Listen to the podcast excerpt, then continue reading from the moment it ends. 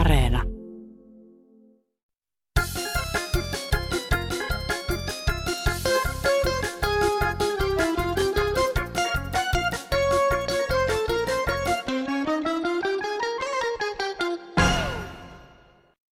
Aaretti Hämeenlinnasta. Mun isäni oli sotamies ja nuori kauniskin. Tämän hän opetti minulle kolmevuotiaana. Siitä lähtien olen laulanut. Sitten hän opetti minut tekemään valokuvia alusta loppuun. Sain käydä hänen työpaikallaan ihmettelemässä, kun kuvia tehtiin ja kiiloitettiin semmoisella ihmeisellä koneella. Valokuvausharrastus jatkui armeijaan saakka. Hän antoi minulle vielä lahjaksi Messerschmittin konekiverikameran vuodella tuhatyhdeksänsataakolmekymmentäkahdeksan mallia robotti, kuvakoko kahdeksantoista kertaa kahdeksantoista millimetriä. Se mahtui sopivasti taistelulivin taskuun. Minä valokuvasin ja valokuvasin ja niitä riittää. Ja nyt minä niitä olen pikkuhiljaa sitten katsellut ja yrittänyt vähän järjestellä ja ehkä se siitä pikkuhiljaa onnistuu. Isä oli minulle kallis äitin myötä. Se on moro. Aaretin muistoja näin isänpäivän kunniaksi, eli onnea siis kaikki isät, isoisät, iso-isoisät, isäpuolet ja ylipäätään kaikki isäksi itsensä kokevat tai isänä pidetyt. Ja tähän samaan syssyyn myös oikein hyvää miesten viikkoa. Tänään Kansanradiossa puhuttelevat taas tutut aiheet, eli esimerkiksi näkkileivän ja grillatun broilerin hinta, taksikyydit, teiden suolaaminen sekä huijarit. Eli eipä muuta kuin lähdetään perkaamaan tämän sunnuntain satoa. Minä olen Mira Selander, lämpimästi tervetuloa. No, täällä on tuota Samsung-puhelimen omistaja. Mulla, mulla oli televisio auki. Niin, nyt tuli Samsung-viesti siihen televisioon. Niin mä haluaisin tietää, että on, onko näistä tullut tota, tietoa, että joko se, onko se, eikö se kiinalainen ollut tämä Samsung. Niin hakkeroiko ne nyt jo suomalaisten tele, televisiotakin, yrittävätkö ne hakkeroida. Onneksi mulla ei ole kotimainen televisio. Mutta kyllä se säikäytti ja minä aion nyt vaan huomenna heti mennä vaihtamaan tähän Samsung-puhelimeen. Enkä ikinä osta enää mitään kiinalaista, enkä mitään noita merkkejä. Niin mä arvelin vaan tiedoksi antaa, että onko miten yleistä, että ne tunkeutuu jo toisten televisioille ja mulla on kotimainen televisio. Ei muuta, kiitti. Nyt Kansanradiossa taas valitettiin tästä yksinäisyydestä ja kun ei ole puhekaveria eikä muuta. Mä oon neljätoista vuotta asunut yksin, täysin yksin. Mä teen kaikki yksin ja hoidan kaikki yksin. Ei mulla ole mitään yhteyksiä mihinkään, ei mulla ole mitään kavereita ei mitään missään, kun mä oon eläkeläinen jo. Mutta ei mulla ole mitään yksinäisyyttä. Mullahan on koko maailma, kun mä menen olohuoneeseen ja avaan television, niin koko maailmahan sinne tulee. Ja saa ohjelmia ympäri maailmaa ja luonto-ohjelmia ja kuvauksia, ja mitä vaan haluaa ottaa. Ja pitää niin kuin vanhuksia opetella hakeen tämmöistä, niin kuin käyttää se yksinäisyys jollakin. Jos on televisio, niin tosiaan käyttää niitä kanavia. Niitä tulee sieltä yötä päivää kyllä ohjelmia. Ja luontokuvia ja kaikkia voi ottaa. Sama on nyt Yleisradiollakin jo. Ja sitten jos on semmoinen vanhus, että on tietokoneet ja muut käytettävät, niin se on ihan sieltä voi jopa vanhoja tallenteita ja kaikki hakea ihan mitä hyvänsä. Niin sitten on näitä ulkoiluttamista, joku kaipasi siellä tunnin kaksi päivässä. No se on vanhuksenne ainoa, ainoa mahdollisuus, jos on varakas vanhus, joka palkkaa itsellensä jonkun ulkoiluttajan, tai sitten tämä hankkii jonkun, jos on sukulaisia semmoisia, tai täällä Ylöjärvellä oli muutama vuosi niitä paljon työttömiä. Niin ne kävi aikansa kulueksi vanhoja ihmisiä ulkoiluttamme. Täällä toimi semmoinen systeemi hyvin. Se on mitä nyt on työllisyys niin hyvä, että näitä työttömiä ei tällä hetkellä kyllä vanhuksien ulkoiluttamiseen, niin niitä ei valitettavasti ole. Sitten tämmöiset maksulliset ulkoiluttamiset, niitä taisi olla yhteiskunnalla vanhuksien hoitolaitoksia, vanhainkotia, kaikki, niin satatuhatta palkan, siis ihmistä, joka teki sen aamusta palkan eteen. sata tuhatta ihmistä pitäisi palkata lisää tähän. Ja kun nytkin on jo sairaanhoitajista ja kodinhoitajista on kauhea puute, niin ei niitä saa kyllä mistään. Niitä ei löydy, eikä yhteiskuntana löydy sitä rahasummaakaan. Että se ajatus ja toivomus, se on täysin mahdottomuus. Sitä työvoimaa ei löydy mistään, eikä sitä rahasummaakaan. Kyllä se maksaa miljoonissa yhteiskunnalle sitten, se siitä. No nyt tää Lahdessa tämä Iisi sai tällaisen palkinnon. Se on ennakkoluuloton firma, kun kerroin, että on ollut vähän masentunut ja työstäkin on jo vähän aikaa. Siitä huolimatta otti töihin. Eli kaikki Suomen firmat, älkää olko ennakkoluuloisia ihmistä kohtaa, kuka hakee töitä. Katsokaa, mihin se pystyy. Se, kuka hakee töitä, vaikka olisi ollut masentunut eikä ole ollut töissä, niin se ihan oikeasti haluaa tehdä niitä töitä. Hyviä työntekijöitä ovat. No hei vaan, Kansanradio. Se on tänään tuota tuo asunnottomien päivä. Suomessa on asunnottomia yli neljä tuhatta, eikä parannusta paljon näy. Ja leipäjonot sen kun kasvaa. Mutta kaikesta huolimatta, niin Suomi on maailman onnellisin maa. Sehän on oikein tilastoitu, että me ei vaan sitä oikein huomata. Tämmöiset epäkohdat, kun korjattaisiin, niin sitten voisi sanoa, että on maailman onnellisin maa. Mun et on kaukana siitä. Eipä tässä muuta. No joo, täällä on ukko Jyväskylästä. Mä tätä hintojen nousulla ihmettelin, kun tuo ministeri sanoi, mikä homma se nyt olikaan, mutta kumminkin, että ne käyttää tätä Ukrainan sotaa hyväkseen hintojen nousussa. Niin, niin kaikkihan täällä käyttää sitä hyväksi. Kaupat, polttoaineen myyjät, ihan kaikki. Bensa esimerkiksi Suomessa on oma jalostamo, sitä tulee niin paljon ja diiseliä, ja nehän on vain jätettä öljyn jalostuksessa. Niin, niin en mä tätä ymmärrä. Kaupassa on noussut esimerkiksi Vaasan, Vaasan ruisleipäpaketti jo yli kahden euron. Se oli vähän yli euron silloin syksyllä.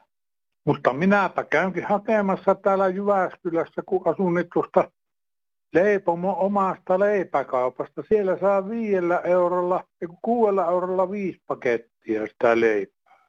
Ei siellä ole se hinta noussut läheskään niin paljon kuin täällä näissä kaupoissa. Että mistähän se tämmöinenkin johtuu? Olisikohan niin hyvä sanonta, että ahneella on paskanen loppu. Maitoa mä oon hakenut tuolta Valion tehtaan myymälästä, Valmakaupasta.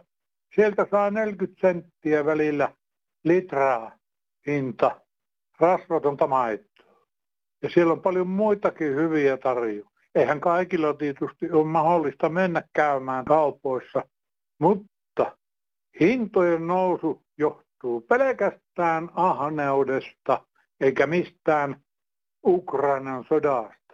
Ennen oli Suomessa hintasäännöstely, oli vuokrasäännöstely. Nykyään ei ole mitään, tällä saa heilua ja huitoa ja tehdä ihan mitä tahtoo ja sitä ei valvo kukaan. Tämmöinen maa tää Suomi on. Täällä on vähän erilainen demokratia.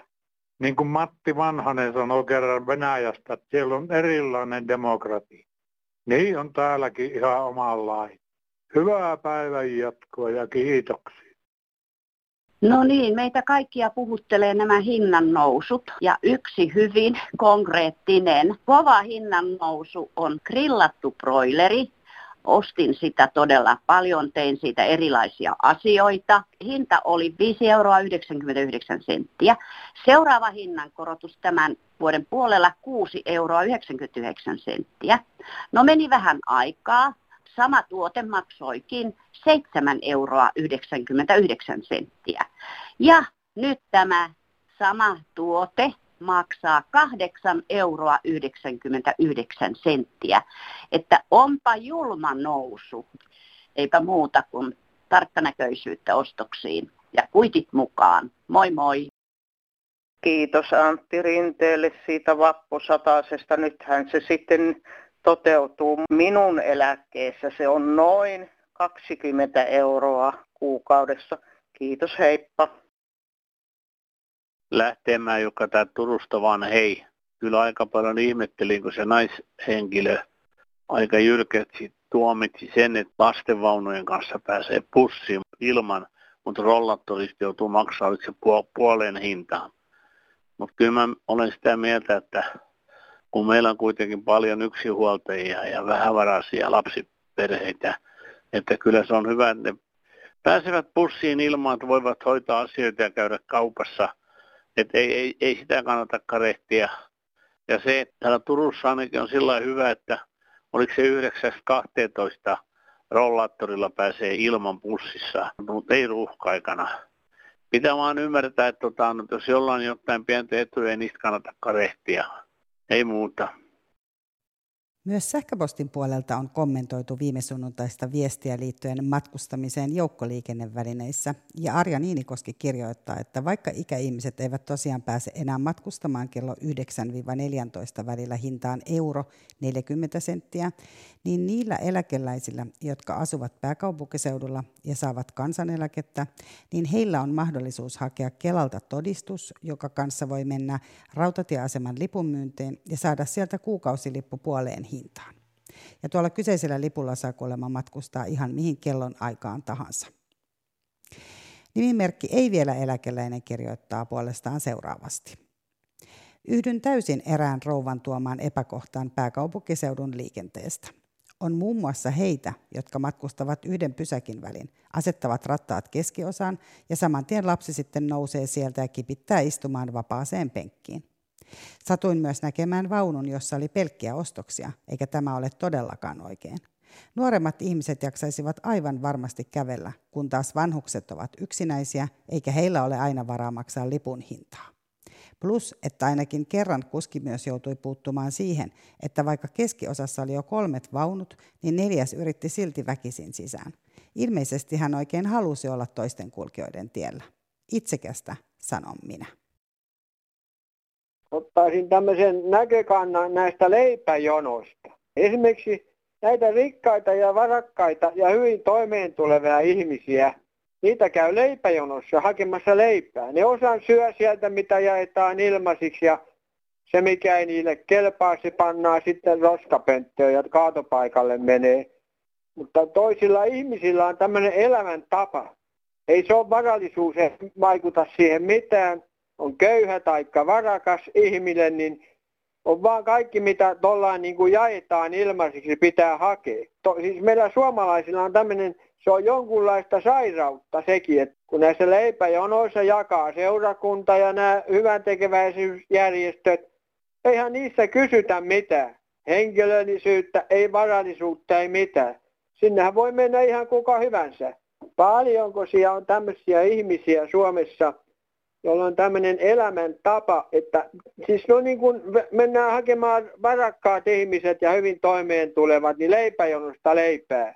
Tämmöisestä asiasta ei ole koskaan tehty minkäänlaista tutkimusta eikä selvitystä. En mä ainakaan ole kuullut, mutta se, yksi semmoinen ihminen, minkä mä tunnen, on isot tota, vuosiansiot ja hyvät tulot. Se käy Kirpputorilta ostamassa, kaikki vaatteet hakee sieltä. Vaikka rahaa olisi kuinka paljon ostaa, siis mitä hyvänsä täydelläkin hintaa. Mä tunnen yhden tämmöisen naisen henkilökohtaisesti. Se on samanlainen joku elämäntapa sillä, että näin pitää tehdä. Ne ei ole tarkoitettu semmoisille ihmisille ollenkaan, mutta silti ne hakee sitä, käyvät katsomassa, että olisiko jotain saatavaa. Se on varmasti uskomaton määrä, mikä taksikuljettajat joutuu nyt kärsimään tästä niin sanotusta perherisopimuksesta. Aina kun minä lähden tältä kotoa, mä tarviin aina taksia. Ei sen rehellisimpiä miehiä maan päältä löydy, kun nämä, ainakin nämä kolme kappaletta, jotka minua kuskailee ja, ja auttaa. Istun pyörätuolissa kyllä. Minua palvellaan kuin rinsessaa siihen. Haetaan tavaroita, kun minä pyydän kaupasta ja niin kaikki. Sopimustaksihan minulla on. Ja löysin niin kultaisia poikia. Siis minä sanon poikia, kun mä täytän kohta seitsemänkymmentäyksi, niin niin avuliaita ja niin inhimillisiä ihmisiä, niin minkä takia taksia kuskia pitää mollata? En mä ymmärrä. Se on se, kuka mollaa, niin sen pitäisi katsoa peiliin ja ajatella, että olisiko se hänen korvien välissä se vika. Ja sitten tämä kelataksi. Olen ollut sairaalassa muutaman kerran ja mä sanon kelataksille, kun se toimii kotia päin, että nyt tota pysäytät tuohon K-marketin eteen. Tuota mä hain maitoa. Se äpisteli, että hei, tämä käy. Mä sanon, että se on asia niin, että jos ei tämä sulle käy, että mä kipasin hakemassa kaapasta kaksi maitopurkkia, niin jääkö tähän? Mä tilaan toisen taksi. No, jos minä nyt tämän kerran, mutta se maksaa kahdeksan euroa. Hei, siinä mitään. Minä maksan se kahdeksan euroa kahdesta maitopurkista ylimääräistä. Eli tämä kelataksi on suomeksi sanottuna ihan täysin päin perseestä. Jos kelataksikuskit on, jos nämä on niin rajoitettuja hommissaan, että inhimillisyyskin on jo semmoinen käsite, että sitä ei saa näyttää missään nimessä, eikä sitä saa ollakaan, niin johan nyt on kumma juttu. Eli tämä Suomen valtio on taas viksu ja vilmaattinen, kun tätä kelataksia on keksinyt. Että kiitoksia näin. Hei! No tervehdys kaikki Kansanradion kuuntelijat. Kun olen tämmöinen kolmannen polven taksiyrittäjä pääkaupunkiseudulla ja koko ajan saa lukea lehdistä näitä, miten nämä ns-villit taksit ovat kohdelleet väärin. Siellä juuri luin otsikoita Jangosta sun muusta, että kuinka oli niin epäturvallista. Te ihmisethän itse äänestätte jaloillanne. Miksi, miksi tilaatte näitä? En minä vedä yhtään asiakasta mun autooni. He tulevat, ne todelliset taksinkäyttäjät, koska he näkevät, että olen kantasuomalainen ja varmastikin luotettava taksikyyti. Pääsevät perille ilman, että joutuvat ajamaan takapenkiltä tai ahdistetuksi. Hyvää syksyä kaikille. Kiitos, hei. No täällä on kokenut Lapista. Terve. Niin haluaisin varoittaa kaikkia niitä, jotka nyt energiahinnan noustessa uusivat ovia ja ikkunoita ja kun ne tätä tullaan asentamaan paikoilleen, hommatkaa paikan päälle asiantunteva ihminen, joka seuraa, miten ne eristetään ne ikkunoiden ympäristöt ja ovet, koska tuota, ne voihan tehdä urakkatyönä ne eristykset hopun kanssa ja tulevat huonosti eristettyä. Minä olen saanut tukkia sinne jälkiin. Sinne tulee minun kokemuksen mukaan saadaan panna nollasta kahdeksan senttiä uretaania, joka on kovin vähän. Terve. Pohjanmaalta, Kasitien varrelta, huomenta päivää. Suolasta on kysymys ollut paljon, että on, ihmiset jarruttaa, että ei saisi tietä suolata, monikin. Mutta asiantuntijat ovat taas rekkakuskit sitä mieltä, että kyllä ilman suolaakin pärjää. Se suolan kuluttaa, se on suurin tien kuluttaja, mitä olla voi. Se kyllä sullaa tien ja tulee koloja ja sitten kun ajaa rekkaa, niin kyllä siinä on päivässä iso monttu jo. Ja nastarengas on välttämätön Pohjois-Suomessa ainakin. Se taitaa olla jo muuallakin. Ja kuiva tie on parreen ajaa nastarenkalle ja ilman nastoja. Kitkarengasta. Olen yhden kerran ajanut ojaa eläissäni ja kitkarenkaiden takia ja suolan. Ja minä olen seitsemänkymmentä vuotta ajanut tuota tietä, sanotaan, että koko Suomen mitalta. Ja tuota, hirveän paljon Lapissa, niin siellä ei ole valoja. Niin minä tykkään, enemmän valoja ajaa näkyy liikkuvat elukat paljon paljon. Siinä säästää paljon sähköä, joka vain sammuttaa valot. Ja sekin on huomioinut vielä tuolla moottoritiellä, kun on kaien välissä. Ja kahdet hirviät viesaavatkin lamput pallaa, jossa ei ole vastaan tulijoita eikä muuta liikennettä kuin autot. Se on, se on hölmöläisten homma, jos joku on. Että yritetään näillä mennä nyt, että kuullaan, tuleeko kommenttia. Kiitos, hei. Eli jos tekee mieli kommentoida, niin ei muuta kuin viestiä Kansanradioon, joko puhelimitse, tekstiviesteitse, kirjeellä tai vaikka kortilla. Ja sitä kautta voi tänne lähettää myös runoja neljäs kahdestoista eli juuri itsenäisyyspäivän alla kuultavaan Kansanrunoradioon. Oikein hyvää sunnuntaista keskipäivää, Minna Joenniemi. Kiitos, hei. Sä siellä keräät jo kovaa vauhtia kuulijoiden meille lähettämää materiaalia tulevaan Kansanrunoradioon. Minkälaisia runoja on ollut tähän mennessä tarjolla? Mä olen täällä liikutuksen vallassa, koska ö, omaishoitajuus ja vanhuus, ö, kiitollisuus hoitajia kohtaan, niin siitä on jo tullut erityisen hienoja runoja. Mutta sitten on esimerkiksi eläinoikeudet ja sähkökriisi ja irtisanomisen kokemus, niin siivittänyt ihmisiä riimittelemään. Ja olen täällä vähän niin kuin odotuksen vallassa, että mitä kaikkea vielä luovuutta on tulossa. Mutta onko joku tietty aihe, mistä te toivoisitte sinne? Ei, kyllä nyt sana on niin sanotusti vapaa, mutta että kyllähän tästä kun on niin kuin itsenäisyyden päivän alla tämä lähetys tulee, niin voi tietenkin ottaa kaikkiin Suomen asioihin kantaa. Ja, ja omalla äänellään olisi erityisen hienoa saada niitä nauhoitettuja, eli puhelinvastaajaan soitettuja runoja kuulla. Nuorten ääntä myös kaipaisin ja vähän voisin herätellä nyt kutitella niitä veitikoita liikkeelle. Eihän se itsenäisyyspäivä ihan pelkästään umpivakava hetki ole, vaikka juhlava onkin. Mutta kuulostaa aika semmoiselta normaalilta Kansanradion ää, puhelinvastaajan ja viestien tarjonnalta myös siellä runopuolella. Ja tosiaan mainitsit nuoret, eli nuoretkin voivat niitä runoja lähettää myös ääniviestinä, koska tuntuu, että usein nuorten viestit tulee tekstimuodossa helpommin, mutta nyt myös nuorten ääniä sinne joukkoon. Nyt voi, nyt voi räpätä. Mulla on seuralaisena tällä kertaa äh, Karri Paleface Miettinen, joka valitsee sitten omia suosikkejaan tähän lähetykseen. Eli Karri Paleface Miettinen ja Minna Joenniemi siis studiossa neljäs kahdestoista eli just siinä itsenäisyyspäivän alla. Annan teille kohta yhteystiedot, mihin voitte runojanne ja räppejänne lähetellä, mutta ennen sitä vielä muutama viesti, erityisesti viime viikkoisiin aiheisiin liittyen. Hei vaan Kansanradio.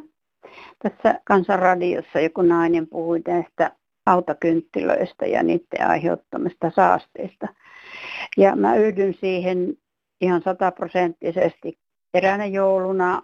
Se oli jouluaatto, yritin mennä tuonne hautausmaalle ja siellä oli niin valtava käry, että käännyin takaisin. Ja onko näitä yleensä tutkittu? No yleensä on luultavasti öljykynttilöitä ja semmoisessa muovipötikässä pallaa. Niin tota, minkälaisia pienhiukkasia niistä lähtee? Kun se vaikuttaa niin kovasti, että tuntuu, että et pysty hengittämään. Ei tässä mitään muuta tällä kertaa. Kiitos, hei. No kuuntelin tuossa Kansanradiosta, kuinka posti kulkee huonosti. Minulla on kokemusta. Tyttäreni pisti minulle kortin Kilpisjärveltä postiin kaksi vuotta sitten. Ja se ei ole vielä tähän Tampereen seudulle tullut. Aina se viikoittain kyselee. Onko tullut posti perille? Ei ole tullut. Missä viik? Ei mulla kummallisempaa, ihan hyvä ohjelma. Hyviä päivänjatkoja. Ep. Joo, vielä siitä postista täältä Lahdesta vaan soitetaan. viisitoista vuotta takaperin laitoin molemmille serkuilleni kirjekuoressa kaksi valokuvaa. Ja ne ei tulleet koskaan perille.